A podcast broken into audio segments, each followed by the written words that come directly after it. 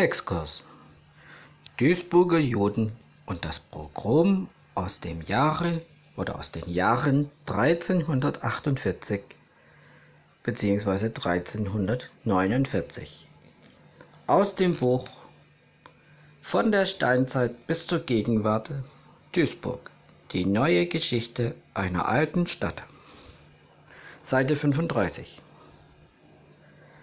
Im 12. Jahrhundert zählte Duisburg zu den rheinischen Städten mit reicher jüdischer Gemeinde. Wie andernorts waren Juden auch hier Fernhändler und Kaufleute oder lebten von der Zins- und Pfandleihe. Besondere Verträge regelten ihren Aufenthalt in der Stadt, die dafür beträchtliche Steuern einforderte.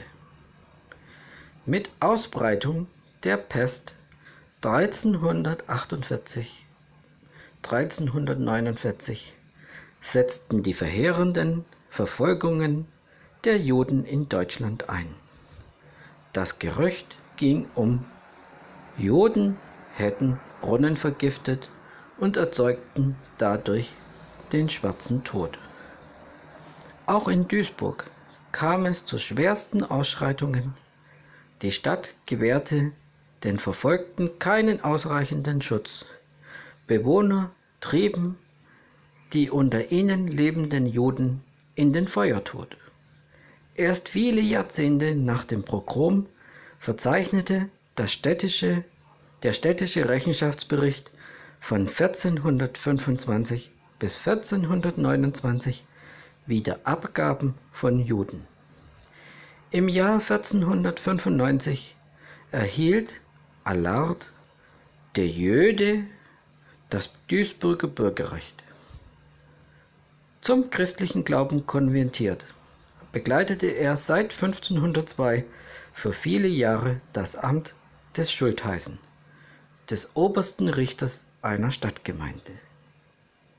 Allerdings war die Übernahme eines Amtes für einen Juden nur deshalb möglich, weil nach mittelalterlicher Rechtsauffassung ein getaufter Jude zur christlichen Gemeinschaft gehörte und kein Jude mehr war.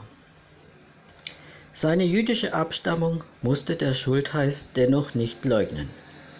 Stolz führte er in seinem Wappenschild drei sogenannte Judenhüte, gemäß der mittelalterlichen Kleiderordnung die Kopfbedeckung männlicher Juden.